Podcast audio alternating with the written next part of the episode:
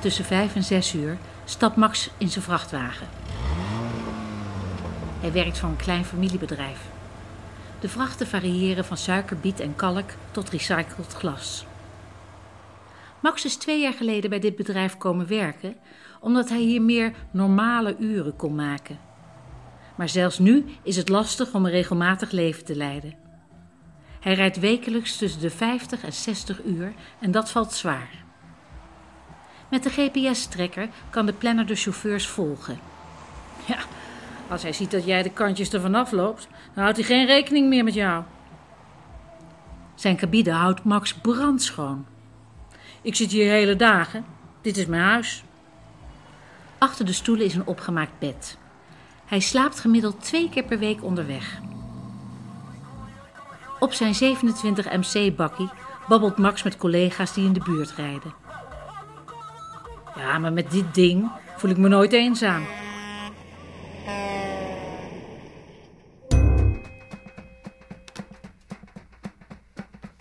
We werken om te leven, maar we leven ook steeds meer om te werken.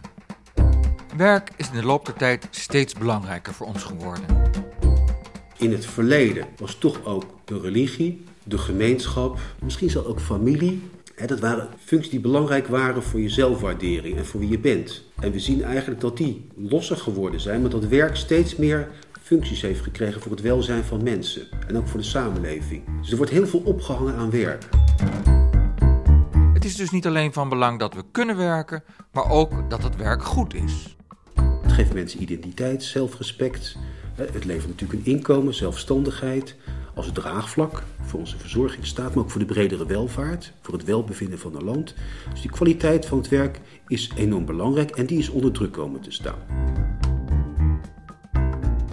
Daar heeft de WRR, de Wetenschappelijke Raad voor het Regeringsbeleid, onderzoek naar gedaan. De werkloosheid was de laatste jaren flink gedaald. Maar met de kwaliteit van werk ging het in Nederland deels de verkeerde kant op. Wat wij constateren is dat die aandacht voor de kwantiteit van het werk toch ook ja, in zekere zin ten koste gegaan is voor de kwaliteit van het werk. Je hoort de stem van Godfried Engbersen, socioloog en als raadslid verbonden aan de WRR. Hij is een van de makers van het adviesrapport Het Betere Werk, dat de Raad in januari 2020 heeft uitgebracht. Waardoor is de kwaliteit van werk onder druk komen staan. De WRR onderscheidt drie ontwikkelingen: technologisering, flexibilisering en intensivering. We beginnen bij de voortgaande technologisering. Wanneer gaat het daar mis? Wanneer de technologie eigenlijk gebruikt wordt om van de mens een robot te maken. En dit is Monique Kremer, ook socioloog en tot voor kort als staflid van de WRR in hoge mate betrokken bij dit advies. Als je een, uh, in een distributiecentrum werkt en uh, je krijgt een uh, polsbandje om, die kijkt hoe lang je ergens over doet, dan word je eigenlijk door de technologie gedwongen om als een robot te werken. Bijvoorbeeld ook een vrachtwagenchauffeur. Die heeft een tachograaf in zijn auto. Dat is bedoeld om ook te zorgen dat hij of zij rusttijden aanneemt. maar mensen kunnen daar ook opgefokt door raken en gevoel hebben dat ze gecontroleerd worden. Hetzelfde geldt voor technologie die in de thuiszorg ingezet kan worden, waarbij gekeken wordt hoe lang je ergens over doet. Uh, hoe lang je bij iemand geweest bent, wat het tijdstip is dat je binnenkomt. Het kan heel handig zijn om erachter te komen of de routeplanner goed zijn werk heeft gedaan. Maar mensen kunnen ook het gevoel krijgen dat ze gecontroleerd worden. En de technologie moet ten dienste staan van het werk en de kwaliteit van het werk verbeteren. En niet mensen het gevoel geven dat ze zelf een robot worden of dat ze uh, voortdurend uh, bekeken worden. Want die controle doet af aan de zelfstandigheid die we in ons werk ervaren. En het genoegen dat we putten uit het leveren van een, bij voorkeur creatieve, bijdrage. Waar dit boek natuurlijk over gaat, is uh, hoe krijg je betrokken werkende. Als je betrokken bent op je werk, ben je ook meer betrokken bij de samenleving. Gebrek aan autonomie vermindert onze betrokkenheid bij het werk. Het punt is ook dat het vooral lager opgeleiden zijn die, die te maken hebben met uh, de negatieve kanten van uh, technologie. Maar dat hoeft dus niet. Er zijn echt interessante voorbeelden, ook binnen de schoonmaak, zijn pilots om technologie juist in te zetten om het werk te verbeteren. Als het gaat over uh, bouwvakkers bijvoorbeeld, wordt het ook nagedacht over hoe je die technologie kan gebruiken om het werk te verlichten. Dus als je mensen zelf vraagt, wat is nu heel erg zwaar in jouw werk? Dan nadenkt over welke technologie je kan inzetten, dan kan het de kwaliteit van het werk verbeteren. Door technologie verdwijnen ook sommige banen. Daar komen wel nieuwe banen voor terug, maar die zijn vaak bestemd voor mensen met een hogere opleiding. Daar moeten mensen voor worden opgeleid en ze moeten kunnen meegroeien. Uitgangspunt van het rapport is dat technologie geen natuurverschijnsel is. Je kunt er richting aan geven, ook als het gaat om robots en algoritmes. Je bepaalt zelf in een bedrijf de mate waarin robots inzetbaar zijn. Je geeft daar sturing aan, dat is eigenlijk het centrale idee. Een van de centrale beginselen van het rapport is, is dat we iets te kiezen hebben. We moeten als Nederland natuurlijk ook wel blijven meedoen in de zich globaliserende wereld. Maar ook daar beschikken we nog steeds over onszelf. Globalisering is niet een soort noodlot wat ons overkomt. Globalisering wil niet zeggen een race to the bottom als het gaat om het sociaal zekerheidsstelsel. Het betekent geen race to the bottom als het gaat om minimumloon. Dat is in het verleden wel eens gezegd.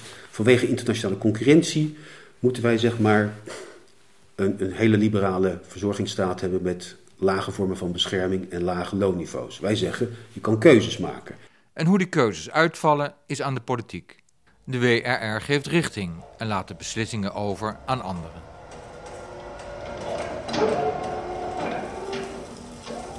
Anke en Jos zijn orderpikkers in een distributiecentrum van een warenhuisketen. In de twintig jaar dat Anke en Jos dit werk doen, is er veel veranderd. Eerst liepen ze rond met pen en papier, toen kwamen de handscanners en nu is er veel geautomatiseerd. We hoeven minder te lopen en het is minder foutgevoelig. Maar het is ook minder gezellig, zegt Jos. Even een praatje of een geintje maken met je collega's is er nauwelijks nog bij. Met alle veranderingen is de werkdruk toegenomen. Er is nu ook een individuele productienorm: 650 kratten per dag. De automatisering maakt het mogelijk ieders productie van minuut tot minuut te volgen. Als er een fout is gemaakt, kan er teruggekeken worden wie dat heeft gedaan, zegt Anke. Zogenoemde aanstuurders komen een paar keer per dag vertellen wat je productie is. Jos voelt de ogen van deze aanstuurders altijd in zijn rug prikken, maar hij zegt ook dat hij er niet harder door gaat lopen. Jos zou het werk niet aan anderen aanbevelen. Je loopt je uit de naad voor een scheet en drie knikkers. Met dit loon is het lastig om een gezin te onderhouden.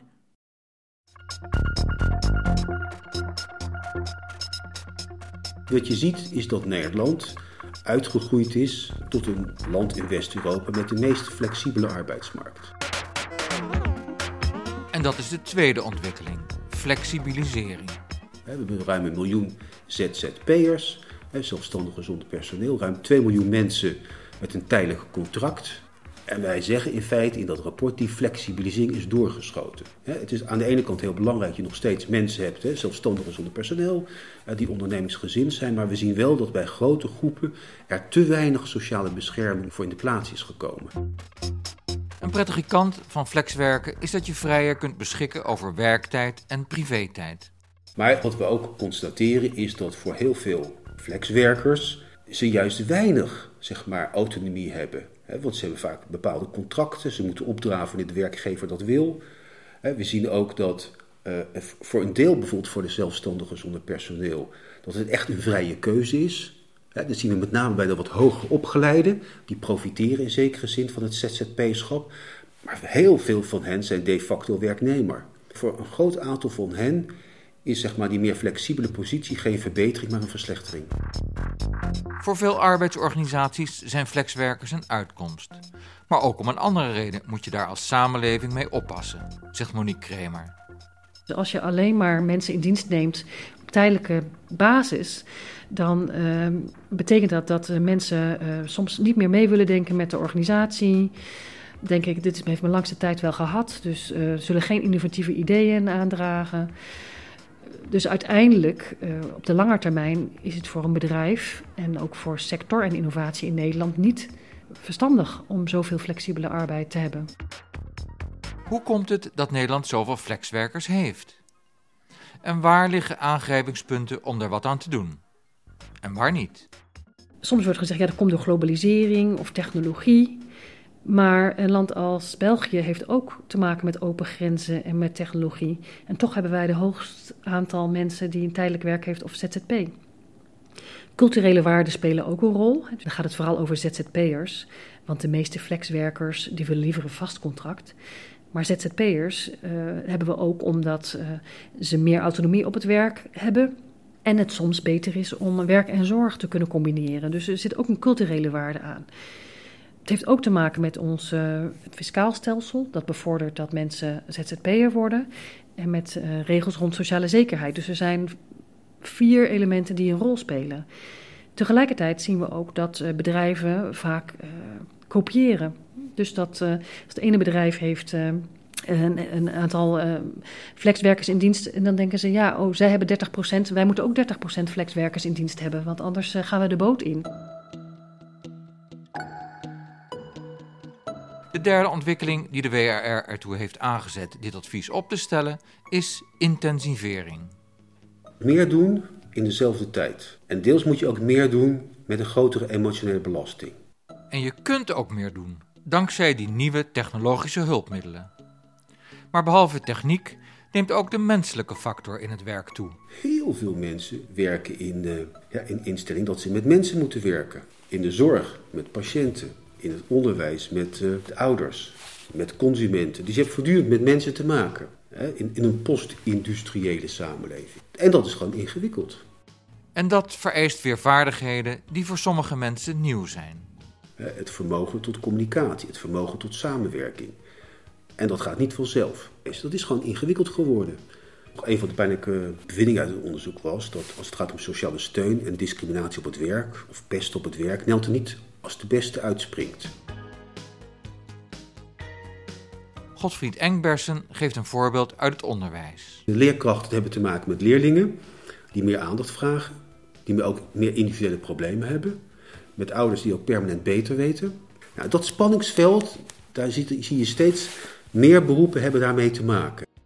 En die emotionele belasting, dat is één aspect. Het tweede aspect is dankzij technologisering of door technologisering kon er ook veel sneller en moet er ook meer gewerkt worden. En die elementen samen kunnen een giftige cocktail vormen. Het is de combinatie toch van werkdruk, zekere competitie en je niet gesteund voelen door collega's, die leidt tot uitval uit het arbeidsproces. En dan krijg je. De enorme groei van burn-out klachten. Ik denk dat is een individueel probleem. In een samenleving waar 100 mensen burn-out klachten hebben, dan heeft het met het persoonlijke karakter van de mensen te maken. Maar als tienduizenden uh, die klachten ontwikkelen, dan is het een structureel probleem wat verbonden is, denk ik, met de structuur van onze arbeidsmarkt. En dan de oplossingen. Als we kijken naar dingen als burn-out, is het heel vaak. Uh, ga maar een cursus mindfulness volgen. Die wordt heel erg bij het individu gelegd. Maar het heeft te maken met de organisatie van het werk. ZZP'ers, waarom hebben we er zoveel? Er zijn een heleboel redenen voor, maar één daarvan is dat ook een heleboel ZZP'ers zeggen: Ik vind mijn werk leuk, maar de arbeidsorganisatie niet.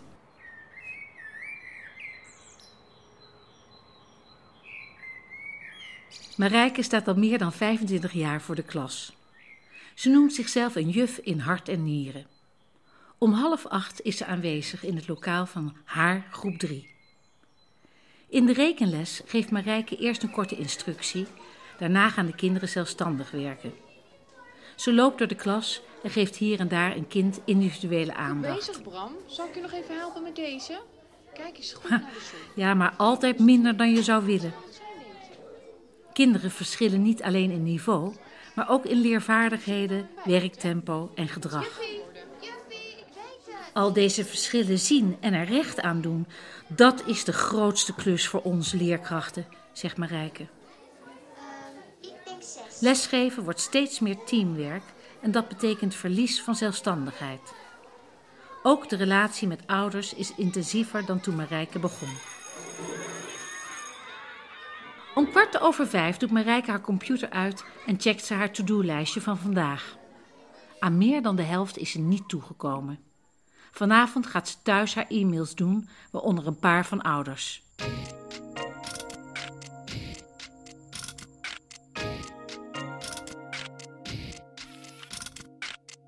Een van de redenen van de afkeer van loondienst is het gebrek aan zelfstandigheid. Mensen kunnen hun werk niet naar eigen inzicht uitvoeren. Ze hebben er geen grip op. Nou, als mensen geen grip op het werk hebben, ehm, hebben ze weinig eh, autonomie, weinig zeggenschap. Uh, dan zie je dat uh, burn-out cijfers toenemen.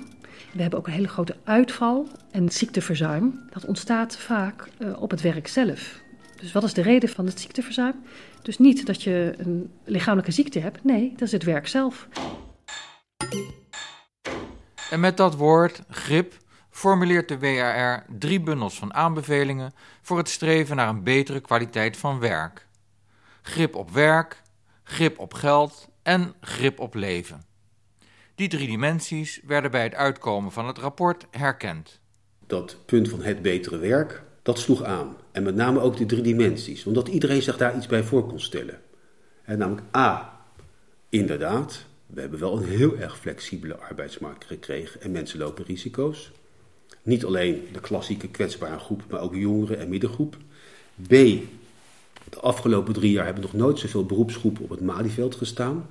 Om toch niet alleen te praten over eh, een verbeterd loon, maar met name over de werkdruk. En drie, we zitten in een samenleving waarin het merendeel van de huishoudens met twee partners beide werken.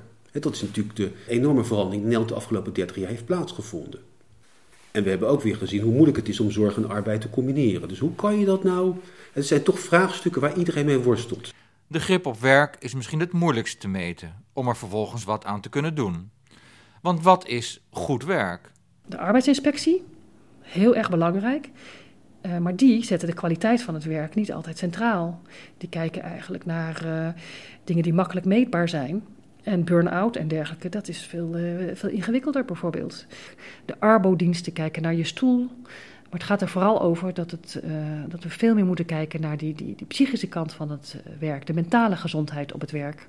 Grip op werk is dus vooral een psychologische factor, waarbij een zekere mate van zelfstandigheid een hoofdrol speelt. Daarmee kun je namelijk voorkomen dat je wordt verzwolgen door technologie, door werkdruk en misschien wel door je collega's. Het gebrek aan grip heeft ook te maken met een cultuur die momenteel in zwang is om mensen te kunnen afrekenen op hun prestaties. Publieke professionals in het onderwijs en in de zorg, eh, die hebben te maken met uh, new public management, zoals ze dat noemen, waarbij ze dus voortdurend afgerekend worden op de vaak de handelingen die ze verrichten, de uh, CITO-scores die gedaan zijn in de klas. Het gaat er eigenlijk over dat dat systeem van die nieuw public management is eigenlijk bedoeld voor ons burgers, dat wij weten dat zij uh, het goed gedaan hebben en waar geven voor uh, hun geld, voor onze belastingcenten. De WRR staat een programmatische aanpak voor om de kwaliteit van werk te verbeteren.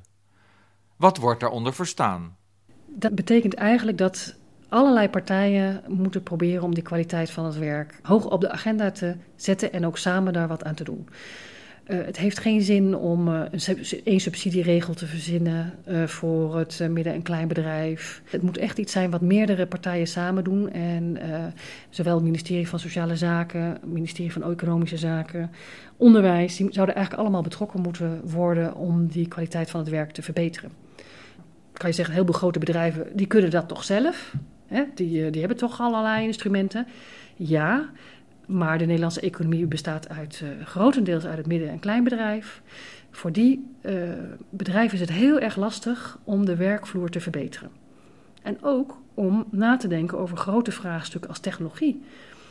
Als je een thuiszorgorganisatie bent, wat voor soort technologie zou je dan moeten kopen om de kwaliteit van het werk te verbeteren? Een ander onderdeel van grip op werk zou volgens de WRR een versterking van de positie van werkenden moeten zijn. Hoe gaat dat? Via medezeggenschap. We hebben daar ook een goed systeem voor, vergeleken met andere landen. Alleen niet iedereen doet daarin mee.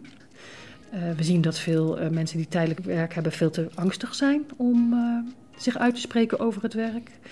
Er zijn ook allerlei andere vormen van democratisering mogelijk op de werkvloer. Maar je kan het ook verder trekken en zeggen: zouden we niet veel meer moeten belonen als we ook bedrijven en organisaties krijgen waarin werkenden echt mee beslissen en ook meedelen in de winst. Coöperaties en dergelijke, dat zouden ook uh, vormen kunnen zijn die we meer zouden kunnen gaan waarderen. Er is ook wetenschappelijk onderzoek geweest dat laat zien dat als je zorgt dat eh, de, de werkenden eh, mee kunnen praten, dan gaat het ook beter met het bedrijf zelf. Bedrijven en instellingen zouden volgens de WRR ook gesteund moeten worden om mensen aan het werk te helpen en te houden. De mogelijkheid mensen flexibel aan het werk te zetten vormt oneerlijke concurrentie ten opzichte van het gunnen van een vast contract. Dat is om een aantal redenen een heikel punt, zo hebben we een paar keer gehoord. Daar moet wat aan veranderen. En dit is een van de vier aanbevelingen van de bundel Grip op Geld, die vooral over zekerheid gaat. Want aan die zekerheid is de laatste jaren flink geknabbeld, ook in financiële zin. En over het algemeen zie je dat de lonen eigenlijk achter zijn gebleven en dat uh, werkenden minder macht hebben gekregen op de werkvloer. En daar komt nog bij. Geringe sociale bescherming. En dat zien we ook nu. Iemand met een tijdelijk contract, dus geen vaste baan. Als je zonder werk komt, die komt direct in de bijstand. En, en je ziet het ook met de ZZP'ers. Zelfs die, als ze een partner hebben, niet eens recht op de bijstand. Nou ja, en als je, als je praat dus over verbetering, zeggen wij een aantal zaken. Eén, uh, probeer nou onnodige flexibiliteit tegen te gaan. En dat is toch weer een pleidooi voor wat meer vaste banen. Dat is één. Het tweede wat wij, waar wij voor gepleit hebben, is om het vangnet, de sociale bescherming van groepen, om dat te versterken. En dat hebben we met name nagedacht over een meer verplichte arbeidsongeschiktheidsverzekering. Dat is ook een discussie die natuurlijk ook zeg maar, verder ontwikkeld is door het rapport van de commissie Borstlab over de regulering van arbeid, die hetzelfde punt heeft gemaakt. De commissie Borstlab heeft een week na de WRR een rapport uitgebracht over de regulering van werk in Nederland. Zij deed dit op verzoek van de minister van Sociale Zaken en Werkgelegenheid. Veel aanbevelingen van deze commissie sporen met die van de WRR, waarvan het adviesrapport een bredere scope had. Het WRR-rapport gaat namelijk ook in op de inhoud van werken en de combinatie met het privéleven. Waar je naartoe zou moeten is toch meer zeg maar, een algemene arbeidsongeschiktheidsverzekering voor iedereen, ongeacht de contractvorm. Kunnen we een modern systeem van sociale zekerheid ontwikkelen die aansluit bij de moderne arbeidsmarkt? De schetsen van het beroepsleven van een aantal mensen die in deze podcast zijn opgenomen, zijn afkomstig uit het rapport Het Betere Werk. Omwille van de actualiteit is ook een nieuwe schets gemaakt, die zich afspeelt tijdens de coronacrisis. Normaal sta ik in een concertzaal uh, en zit er 800 man voor me. Uh, ben ik een Matthäus aan het zingen. En nu dacht ik, hoe zorg ik ervoor dat er toch muziek bij die mensen terechtkomt? Uh, want het is niet zo dat ze allemaal niet meer naar de Matthäus willen... of niet meer dat stukje stilstaan willen hebben, wat muziek eigenlijk kan zijn. De 36-jarige operazangeres Merel van Geest mist haar publiek. En het publiek mist haar. Ze zegt dat ze geboren is om te zingen. Dat doet ze normaal samen met andere muzici. Dat staat allemaal stil voor Merel, evenals haar muzieklessen aan koren. Online muziek maken is een pover substituut, maar de zangeres heeft een manier gevonden om er toch haar persoonlijkheid in te leggen. Toen dacht ik, ja, ik kan natuurlijk ook gewoon liedjes opnemen voor mensen, maar dan wilde ik dat wel doen met een persoonlijke boodschap. Dus ik heb het eigenlijk heel erg één op één gemaakt, waardoor je een hele directe connectie hebt met je publiek. Ze zingt liederen op verzoek en maakt daar een video van. Ze dienen als cadeau, als hart onder de riem, van de een aan de ander.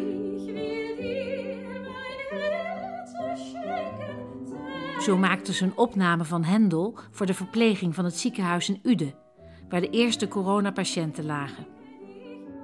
De muziekvideo's geven structuur aan Merels dag. Op het moment dat ik een filmpje moet maken, dan, uh, ja, dan ga je zorgen dat je gewoon uh, op tijd je kleren aan hebt en gedoucht hebt en er een beetje leuk uitziet, want je maakt een filmpje. Dus dat geeft je ook een beetje een doel voor de dag. I see a red door and I want it painted black. Ik heb ooit een, um, een tweede master gedaan voor New Audience and Innovative Practice. En daar is het idee van die master is dat je na gaat denken over je publiek. Dus dat je niet bij de telefoon gaat zitten wachten um, totdat je dat concert krijgt waar je in die grote jurk in het concertgebouw staat. Maar dat je nadenkt over wie wil dit horen of, of wat kan ik maken voor mensen. Terug naar het rapport. In de nasleep van de coronacrisis is het niet alleen van belang de werkenden van zekerheid te voorzien, Ook de mensen die niet aan de slag zijn, kunnen beter worden geholpen. Enerzijds door bemiddeling, anderzijds met het creëren van basisbanen. Wat we zien is dat er juist enorm bezuinigd is de afgelopen decennia op persoonlijk contact in het actief arbeidsmarktbeleid. De kans is heel groot als je in de bijstand zit dat je drie jaar lang eh, nooit iemand ziet. Bij het UWV is heel erg ingezet op digitalisering.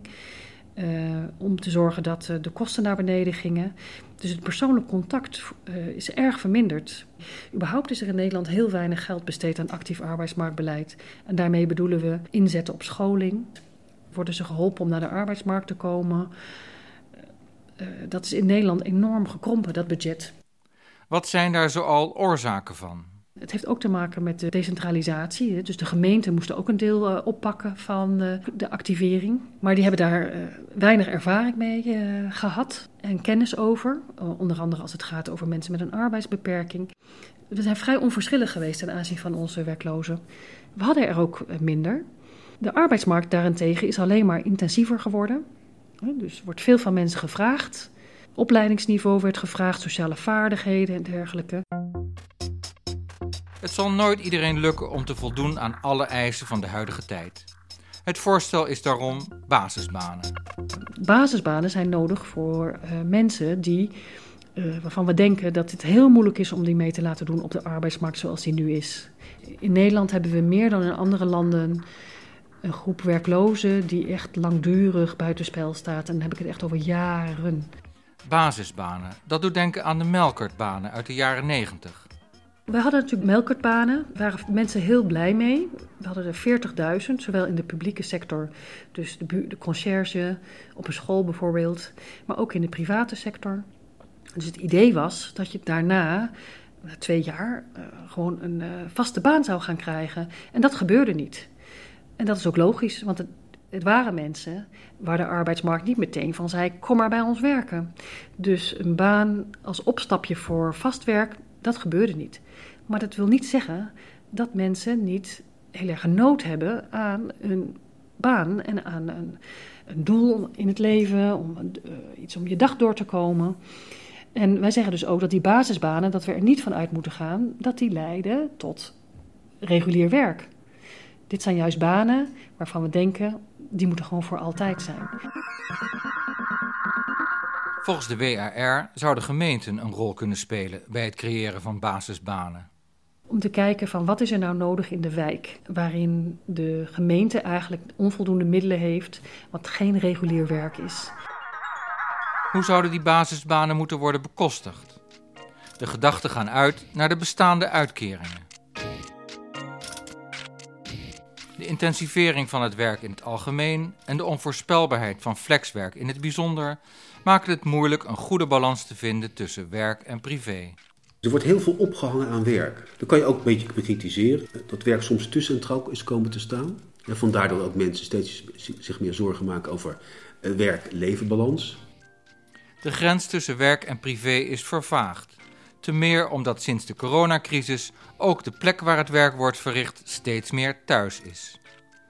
Je moet mensen helpen die grens scherper te trekken. Bijvoorbeeld in Frankrijk is een wet die verbiedt aan de werkgever dat je nog een WhatsApp stuurt na zes uur. Ook dit is ook weer politieke keuzes. Er, zijn, er is wetgeving die mensen beschermt tegen de permanente invasie van technologie. Dus daar moet je over nadenken. We hebben het over de derde bundel van aanbevelingen, onder de noemer Grip op leven. Om de tijd naast het werk beter leefbaar te maken, adviseert de WRR betere verlofregelingen voor de zorg voor kinderen en voor ouderen. De situatie in Nederland steekt schril af ten opzichte van die in het buitenland. Dat geldt ook voor de kwaliteit van kinderopvang. In Nederland wordt die veelal gezien als oplossing om te kunnen blijven werken, terwijl in sommige Scandinavische landen de opvang wordt gezien als een wezenlijk onderdeel van de opvoeding. Een ruimere keuze in werktijden zorgt er tenslotte voor dat mensen beter gebruik kunnen maken van deze faciliteiten. Ten slotte de vraag aan Monique Kremer: heeft de nieuwe generatie zich niet al lang aangepast aan een nieuwe wereld waarin tempo en eisen hoog liggen en zekerheden laag? Vaak wordt gezegd dat de jonge mensen op de arbeidsmarkt dat die hele andere wensen hebben, vooral de millennials.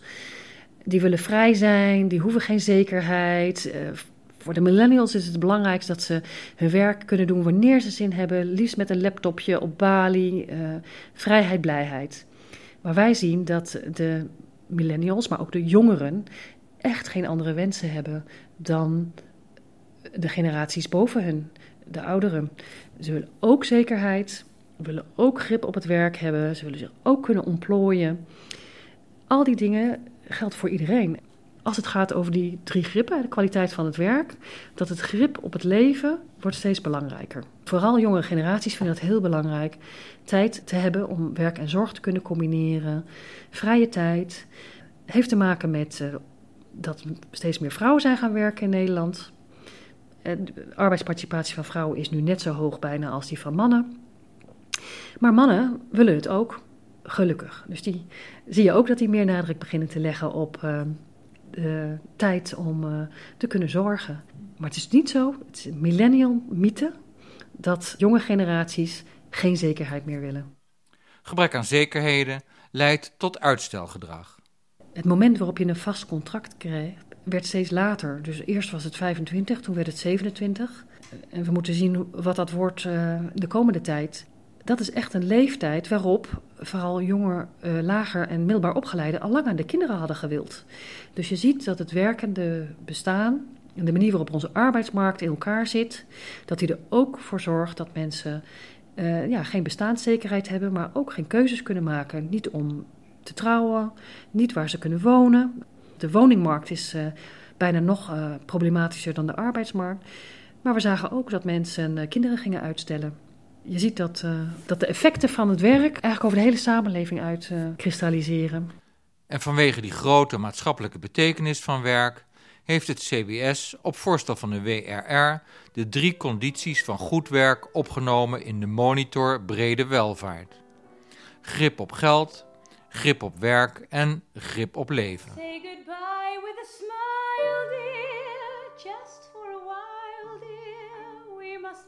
Dit was de derde aflevering van de podcastserie Vogelvlucht van de WRR.